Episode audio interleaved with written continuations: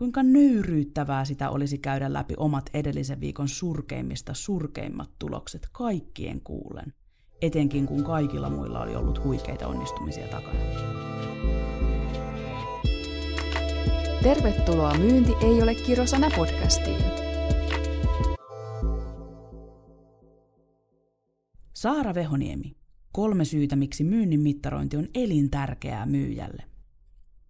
Oli maanantai kello 8.30.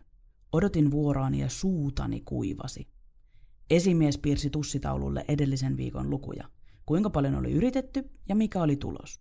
Teki mieli paeta paikalta ja sanoa vaikka, että hei, nyt pitää mennä. On maha kipeä, sorry. Kuinka nöyryyttävää sitä olisi käydä läpi omat edellisen viikon surkeimmista surkeimmat tulokset kaikkien kuulen. Etenkin kun kaikilla muilla oli ollut huikeita onnistumisia takana. Saara, huhu, herätti esimies minut itsessäälin hurmoksesta. Miten viikko meni ja millä fiiliksillä tähän päivään? kysyi esimies innokkaasti muiden tuijottaessa minua kuin kylän ihmettä. Ja ääni vapisten kerroin, että no, kyllä yritystä oli, mutta ei tulosta niinkään. Kädet puuskassa pidätin hengitystä ja odotin kuulevani kunniani. No, olipas kurja kuulla, mutta tiedätkö mitä? Olet maksanut oppirahoja, ja ne jos joku on tärkeää matkalla huippumyyjäksi. Älä murehdi, tämä kuuluu prosessiin. Parhaatkin ovat parhaita, koska ne on heittänyt eniten ohi. Jäätkö tähän vielä palaverin jälkeen, eiköhän me joku rohto löydetä myynnin jumeihin? Siis täh! Eikö kukaan haukukkaan huonosta suorituksesta? Oho, mutta siis mitä hiton oppirahoja? Mä tarviin rahaa. Taustalla oli muutama huikea kuukausi myynnissä ja pidin itseäni jo kokemattomana myynnin soturina, joka tietäisi ja osaisi kaiken, koska pidin kärkisijaa myynnin tilastoissa. Voi kuinka paljon opittavaa minulla vielä olikaan, niin nöyryydestä kuin myymisestä. Siinä sitä istuttiin palaveripöydässä muiden lähdettyä. Esimies pyysi näyttää vielä lukemat ja käydä läpi viikon fiiliksiä. Kysyi, miten voin, mikä oli tuntunut hankalalta ja mikä voisi vaikuttaa siihen, mikä oli lukemien taustalla. Nopeasti päättelin heikoilla reflektointitaidoillani, että uusi myyntialue se varmaan on vaikuttanut, kun kauppa on käynyt aina muualla. Olisiko joku ennakkoluulo kotimyyntiä kohtaan? En tiedä, mutta ihan samalla tavalla toimin kuin aina ennenkin, oli järkkymätön mielipiteeni. Näytäs vielä sitä vihkoa. Sun keskiarvo asiakaskontaktista esittelyyn on 1,2, eli asiakaskontaktointi sujuu hienosti. Esittelyitäkin on ollut ihan ok määrä, Toki aina voisi olla enemmän, varsinkin kun sä oot Saara vielä niin uusi tässä työssä. Vaikka oot pärjännyt hyvin, niin kivijalka tekemiseen luodaan toistoilla. Kaupan päätöksessä joku hiertää. No lähdetään yhdessä myymään laitaan jumit kuntoon. Se oli vaikeaa kuultavaa nuorelle naiselle. Varsinkin sellaiselle, joka oli tottunut paistattelemaan loistossa ja lyhyen myyntiuran aikana löytämään nimensä aina kärjestä – Arvostin kuitenkin niin paljon esimiestäni, että luotin, että vaikka kuinka sattuisi, tekisi se minulle hyvää. Jännitti niin pirusti, kun joku katsoi vierestä. Hoin vain mielessäni, muista dapatekniikka, muista dapatekniikka, ensin define customers need, sitten accept customers need, prove customers need ja uh, accept approval. Hienosti se menee, asiakasta naurattaa, se on kiinnostunut ja kyselee koko ajan, ai että tämähän ostaa. Sitten vaan hintaa tiskiin ja nopeasti kauppaa päättämään. Tämä on sata varma kauppa. No, ostiko asiakas? Ei. Tälläkin kertaa maksettiin niitä kuuluisia oppirahoja. Esittelyn jälkeen istuttiin autoon ja teki mieleni selitellä ihan maailman tappiin saakka. Päätin silti kysyä palautetta. Esimies päätti mennä hampurilaismalleista suoraan palautteeseen. Saara, tuo asiakas olisi ostanut kyllä, jos olisit vaan malttanut kysyä ja kuunnella vähän lisää. Silti sama esimies jaksoi taputtaa olalle. Kuules, olen käynyt ihan samat oppikoulut läpi innokkaasta myyjästä tähän rooliin. Tiedän, että kirvelee tällaiset, mutta näiden avulla kehityt. Ja jos haluat huippumyyjäksi, reflektointi sekä omien lukujen seuranta ja analysointi on ihan kaiken A ja O. Miten muuten tiedät, missä olet hyvä? Saati miten voit kehittyä, jollet systemaattisesti pidä kirjaa tekemistäsi ja analysoi niitä. Aina tulee huonoja päiviä, joskus huonoja alueitakin, mutta ainut mihin voit vaikuttaa on oma mielenmaisema.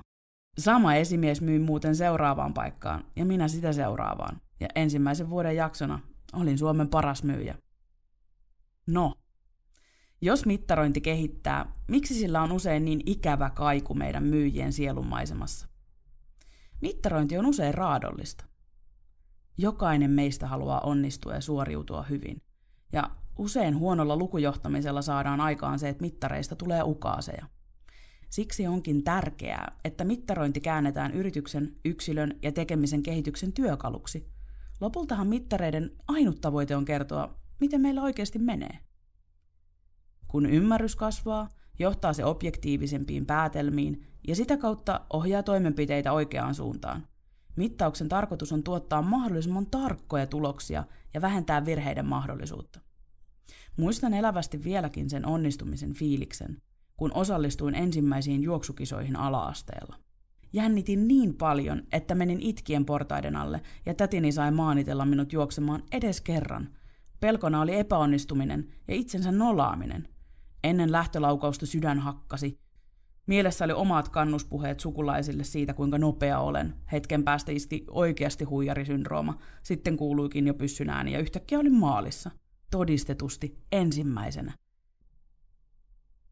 Mieleeni on jäänyt myös tyttö, joka itki räkäposkella pettymyksen kyyneleitä, kun jäi toiseksi. Mittaaminen voi olla raadollista, mutta se on myös elinehto pärjäämiselle ja kehittymiselle, vaikka eihän se aina kivaa ole. Seuraavissa kisoissa tuo pettymyksen ravistelema tyttö voitti vuorostaan minut. Uskon, että se johtui nälästä, joka syntyi ymmärryksestä ja jota seurasi määrätietoisempi harjoittelu tulosten saavuttamiseksi. Mikäli meillä ei olisi tapaa mitata suoritusta, miten kukaan tietäisi, mitä pitää kehittää ja tehostaa tekemisessä? Mikäli jokainen ajattelisi olevansa paras, millä vimmalla asioita kehitettäisiin, kun kaikki olisi vain aina iloista ja pörröistä tunnelmointia vailla suurempaa päämäärää? Tai koska kukaan tietäisi, milloin ollaan maalissa? Peter Drucker, If you can't measure it, you can't manage it. Miten voit johtaa omaa tekemistäsi, jollet ymmärrä mittareita tai niiden kehittymistä?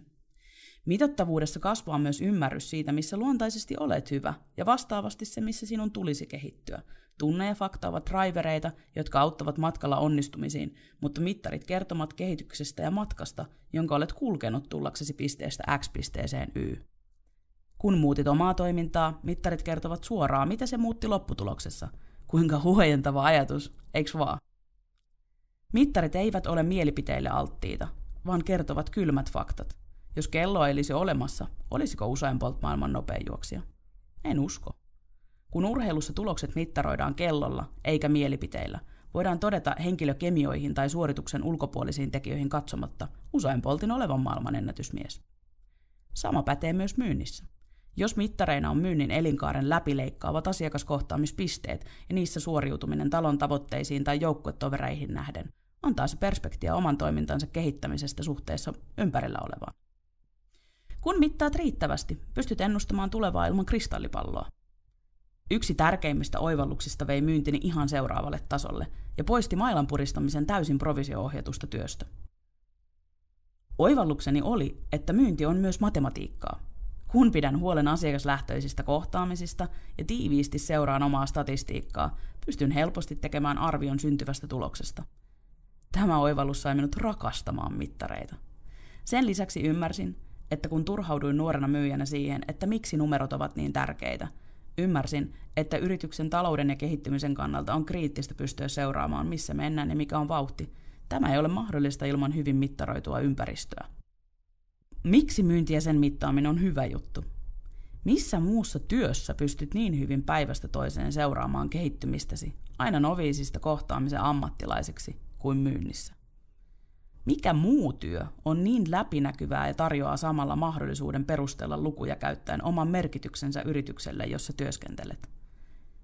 Missä muussa työssä pystyt kohtaamisen lisäksi numeraalisesti reflektoimaan ja kehittämään omaa itseäsi ja tekemistäsi aukottomasti?